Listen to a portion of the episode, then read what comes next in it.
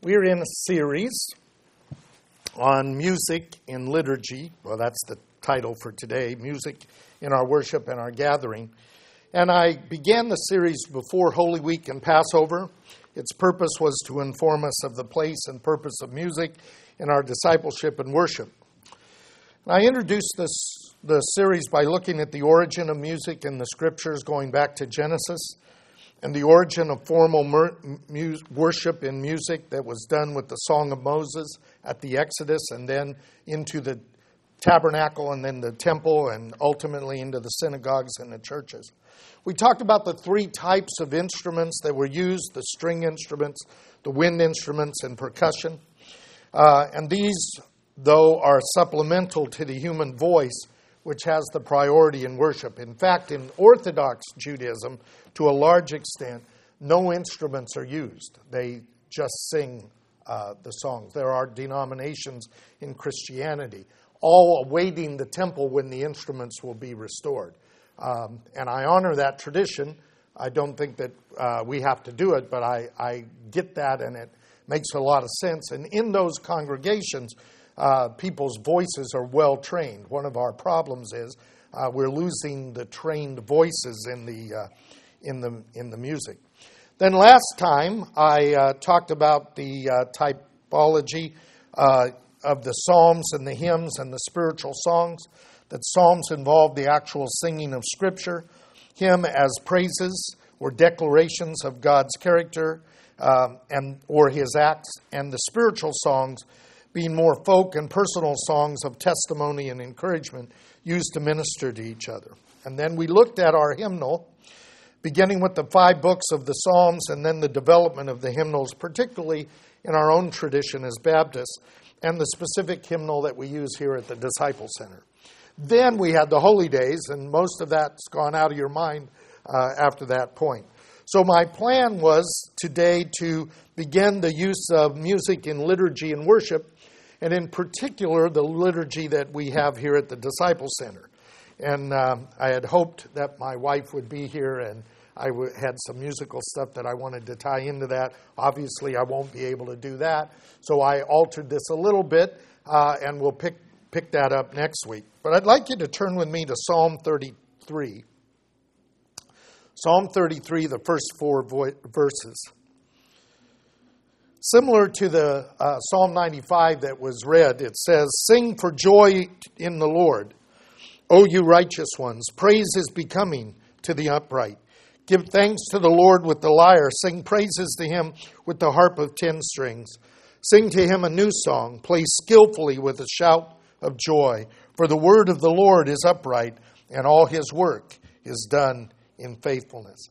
Now, the Psalms are filled with these kinds of statements about singing uh, for joy to the Lord.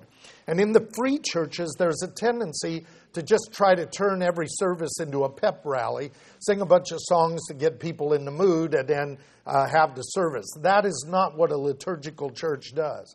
In the liturgy, what we try to do is uh, set the mood based on what the scripture is saying. And as you know, in a liturgical church, it follows a reading schedule that addresses the time of year and the holy days that, that are involved and the emphasis of the scriptures that tie into that. In other words, these things are well thought out and they've been practiced beginning from the time of Ezra, developing through the Second Temple period, then adapted and adopted by the synagogues and the churches down through the time of the Reformation.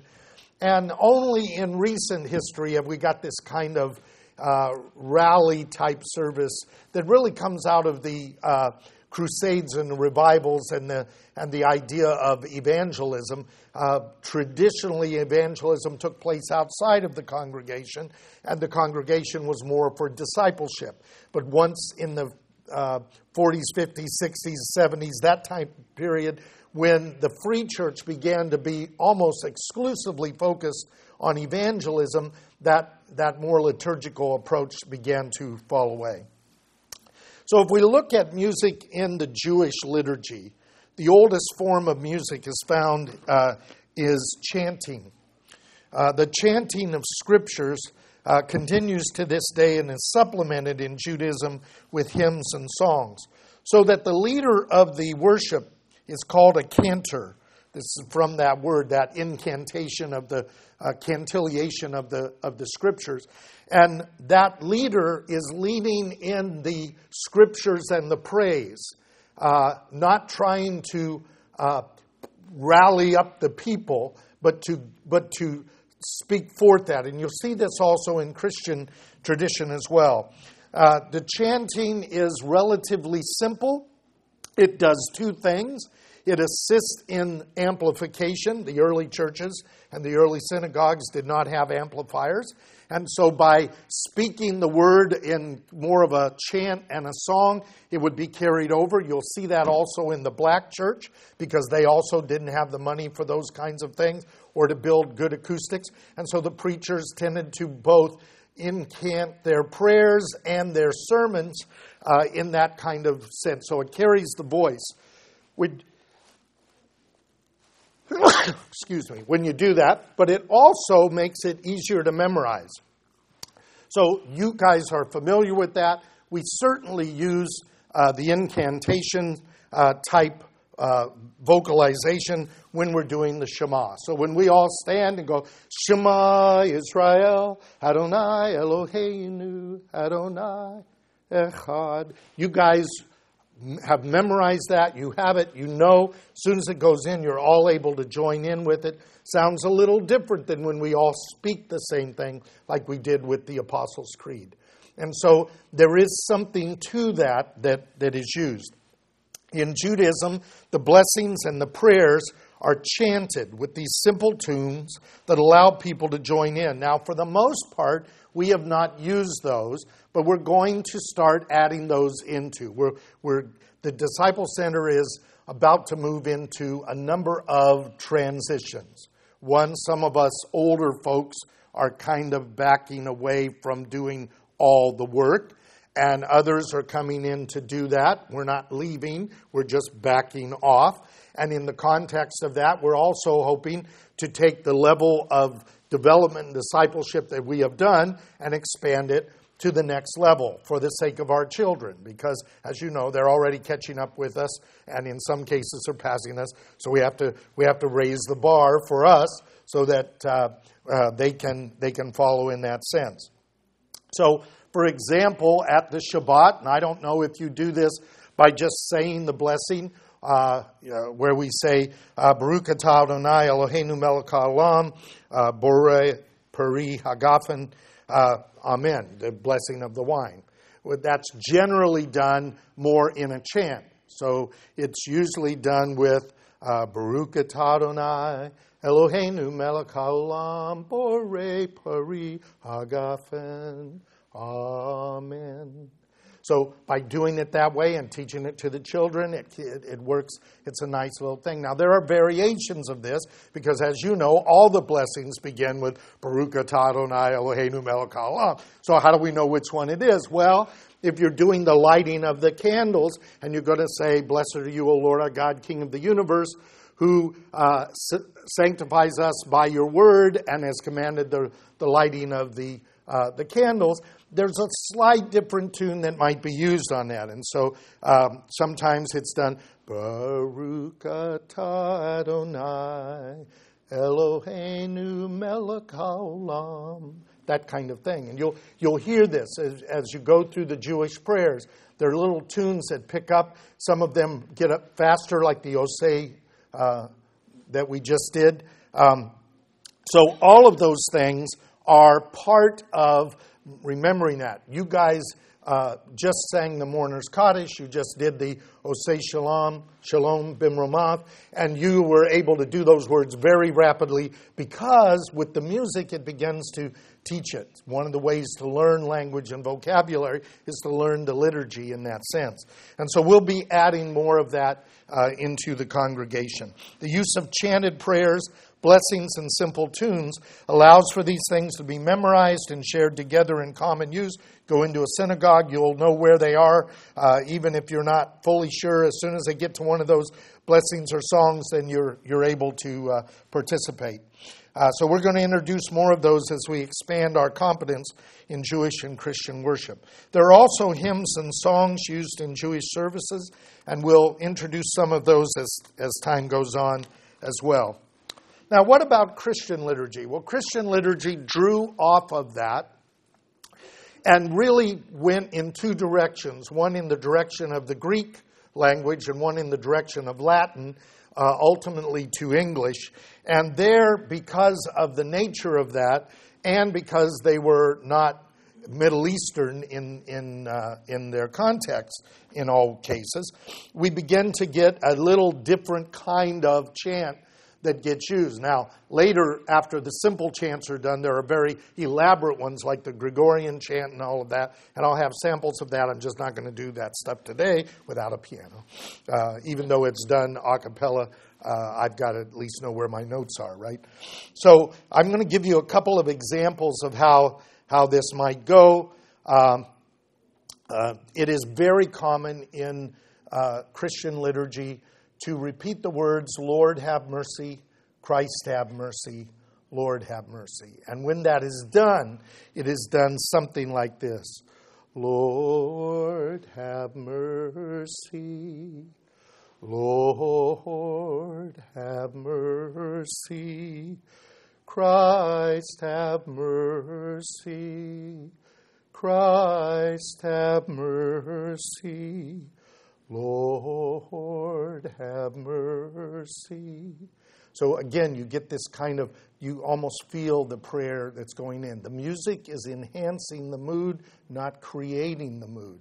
The words and the lyrics are the mer- mood, but the, the tune is used to bring that into place. Now, we bring out the scriptures. You read scriptures in a, in a full liturgical system. What they would do is when you are about to uh, read the scriptures, you would announce it. So let's say you're reading a, a psalm, you would say, uh, from the book of Psalms, uh, Psalm 33, verses 1 to 4, then you would read it, uh, and then you might say the word of the Lord, and the people would respond. This is particularly true with the Gospels. Uh, it, is, it is traditional for the Gospels to be treated uh, with more reverence. And so often when they are read, there might be incensing or something else that's done to acknowledge that this is, is the gospel. It would be read, and then when it's done, the person would go, The word of the Lord. And the congregation responds, Thanks be to God, which is similar to our thanks be to God for his unspeakable gift, right? So these things go back, you know, uh, centuries and millennia uh, in Christians uh, enhancing the worship uh, by these kinds of, of chants. So chanting is a simple thing. I, I remember uh, as a uh, pretty young person, the the Ten Commandments uh, was playing in the theaters. I think it was the re release because I think it came out in 55 and then they re released it like in 60. I'm not sure I experienced this at 5, but I think it's at 10 I did. And when they were coming out, um, I will never forget the scene. I mean, it's on the big screen and all this stuff. And for me, it wasn't the, the plagues and it wasn't the parting of the sea, as, as fantastic as that was. It's them going out finally out of slavery. And there was an old man who was sitting, standing, uh, kneeling on the ground. And animals were going past him, and people were going past him around him. And he had his arms raised, and he goes, Blessed are you, O Lord, for you have delivered that kind of thing. And I was mesmerized by this worship of God that was not just saying words, but had this, this tonal uh, chant to it. And I've always found that beneficial in my own prayer life, and I think it's beneficial when we do it also in the context of the congregation. So these simple chants follow patterns Uh, in most liturgical churches, they can be learned and used very easy. They're very easy for kids to learn. And as we saw in the testimonies today, the children are beginning not only to pick these things up, but they are beginning to be salt and light to others as it becomes a natural part of their life. For us, for many of us, it's not that natural. You know, it's a little awkward, and we kind of, I don't know if I'm ready for this. But then the children, they just grow up with it, and it's a part of their life, and then it's so natural, and it overflows with this uh, awareness of God that other people notice. So I think that that is worth doing. So, what about music at the Disciple Center? And while this morning was not a great example of that, uh, as we, uh, we are limping along a little with, uh, with some of our instruments gone, uh, the liturgy of the Disciple Center is actually structured around the tabernacle. And you know this. Uh, we, have, we begin with the call to worship that is like the gate entering of the tabernacle. Our call to worship usually has a scripture that is tied to this approaching of God. And then there are songs that match the theme of that approaching. Of course, at this time we're in the season of resurrection. And so they're about uh, live, we live because he lives. And that became part of that uh, hymn and chorus response that, that is done. Then we present ourselves our vows and our offerings, which is what the courtyard is about. The altar of sacrifice is in the in that section. And again, we have scripture that talks about uh, that presenting of ourselves. We have prayers that are tied to that, and we have the songs that match in that context. Then we move into the holy place, and the holy place involves uh, the prayer and we give prayer and we give praise to God, and it is in those that we again add scripture and songs that are appropriate to each of those. And then finally, um, we have the uh, the approaching the Holy of Holies, where the Ark of the Covenant would be, and the Word of the Lord then comes out to us as we do in the sermon. And the bringing of the Scriptures out is important in that context. And while there's no music directly tied into that, as we move more into the chanting of that, I think that it will allow for the, uh, the statement and the responses that, that take place. But we need to do more in our approaching to God than just the minimal things that we have done. Uh, and you guys are uh, well past many congregations uh, from our denomination, but there is still more that we can learn and that we can do. And so when we put these services together, we're not simply putting another weekly service. It's tied into the time of the year, it's tied into the readings, it's tied into the traditions, and uh, in some sense, in the context of our own first, second, third, fourth week, where we try to be a little more Hebraic on the first and third.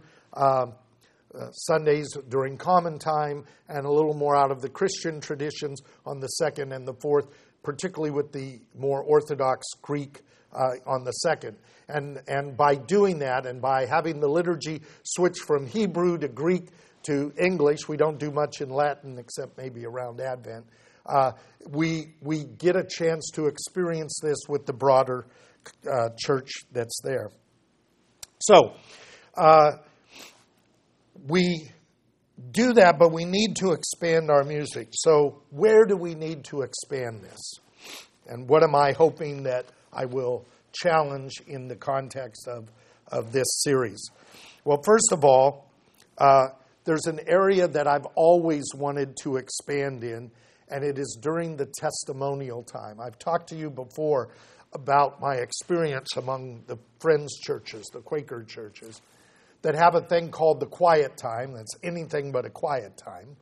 Uh, it's actually the time when a person will stand up and read a scripture, a person will stand up and give a testimony, a person will stand up and lead in prayer, a person will stand up and lead in a, in a hymn, or a person will give a special music. And what I'm hoping that we will expand to, and we've got some people who are prepared and are wanting to do this, that they will prepare a song to offer in praise to the Lord in the context of that testimonial time, and that will be done. I'm not a big fan of special music. Special music is I'm going to get the crowd in the mood uh, for the sermon. Okay? But a testimony and a praise of God is a person taking the, the gift that God has given them in music. And we have some people with very nice voices in this congregation who, who can share songs in a context that can uplift the congregation, focusing on the Lord and not on the performance of the singer. I mean, it's one of the reasons that those of us with the instruments are out in the back. Excuse me. We're not doing a concert and we're not doing a show. We have come to focus on the Lord.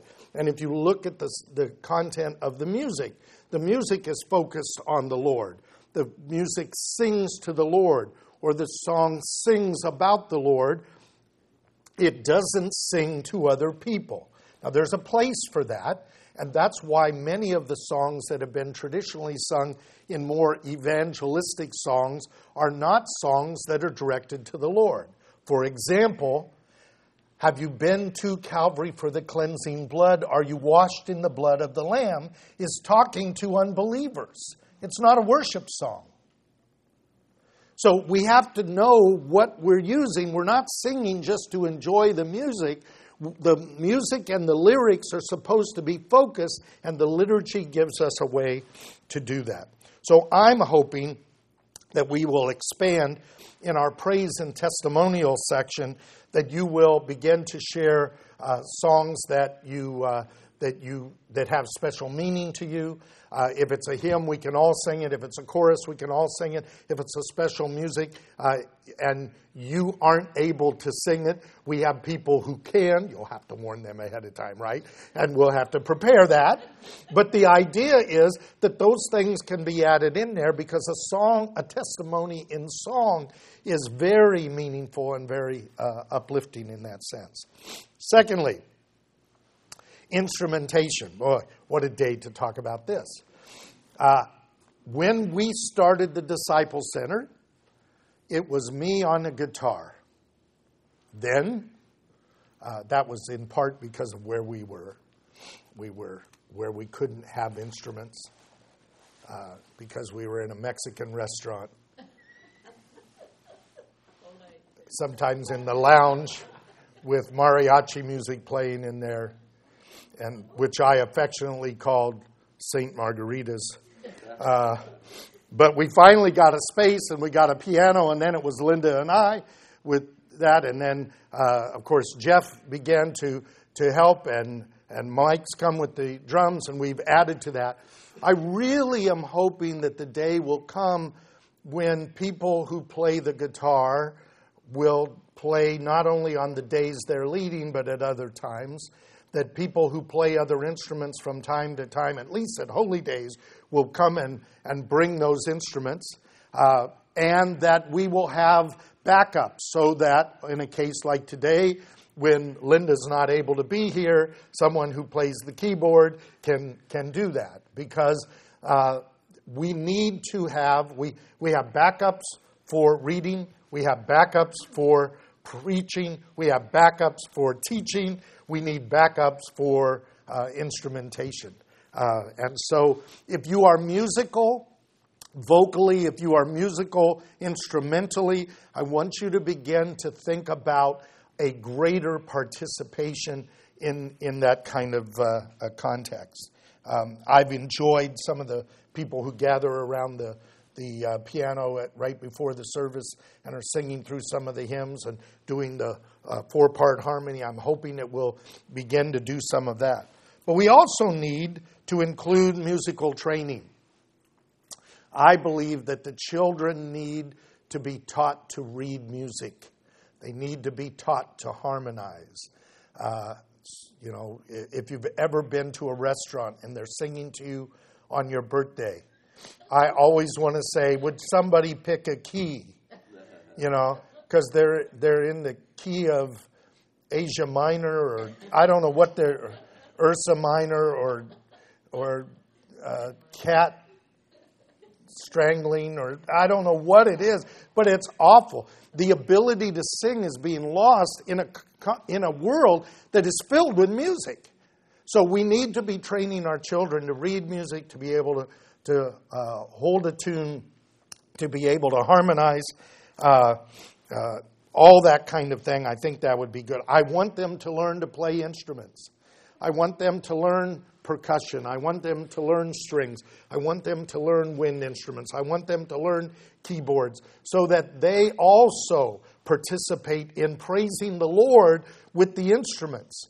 Uh, praising the Lord with an instrument is a biblical command. We just read it. Uh, it's not a, well, we need instruments to block, to drown us out.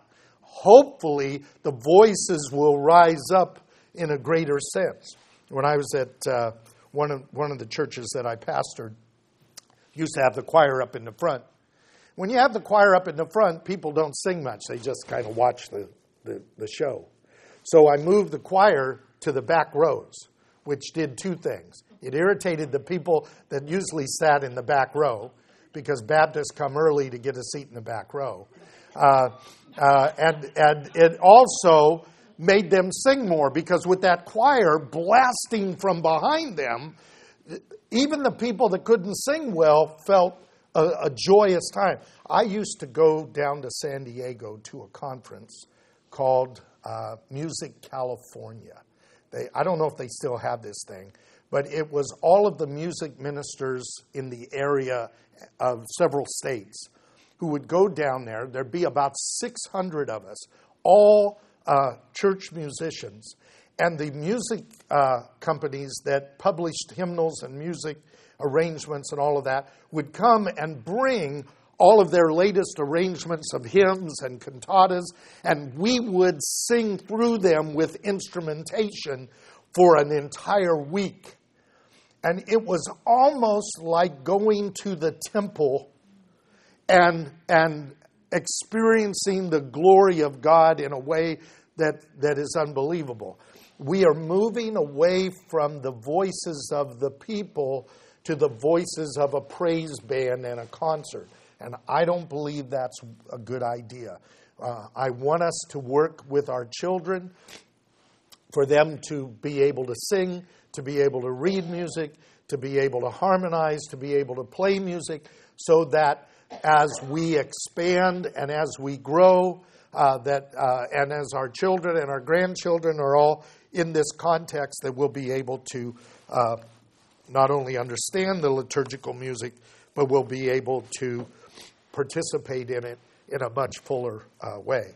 So, now I know that there are some people who believe they have no musical talent. The truth is that in most cases, those people never had it cultivated in them. And they reinforce that. It, there, there are some people who are completely tone deaf and they make a joyful noise, okay? But for the rest of us, the scripture says that we are to play skillfully unto the Lord. And therefore, there is a spiritual discipline aspect to the music. And I've always, because I was a musician secularly before I was religiously, I have always been bothered by the attitude of many church musicians who basically say, well, it's only for God. Uh, I used to practice and rehearse and practice and hone my skills for a dollar, a $5 bill, a $10 bill for mammon, all right? I am not going to do less for the creator of the universe. And so I believe that our best music should be done in the context of worship. Our, we're to give our best to the Lord, and I want us to do that. Now, we are a disciple center, we are in process. I'm okay with struggling. You know that. We're not performing here. But we are developing and improving in our worship of God, and I want us to be able to do that as well. So, uh, I'm in the future going to do a little more with the chanting, and I've got some things I want to play for you and things that I want you to experience. And obviously, when we do them, we will shut off the recorder, and you you will be able to uh, make a joyful noise and not have anybody say, "I heard you" on that thing, right? Uh, we won't sound like TGI Fridays at a birthday thing. Uh, we'll, we'll, we'll learn this. But I'm hoping that you will learn to use the chants, you will le- learn to use the prayers. I hope you will try to use them in your home, and that you will begin to uh, appreciate the marriage of lyric based on truth and tune based on the appropriate mood and emotion for that truth so that we will worship God in a manner worthy of the calling wherewith we are called. And with that, let's pray.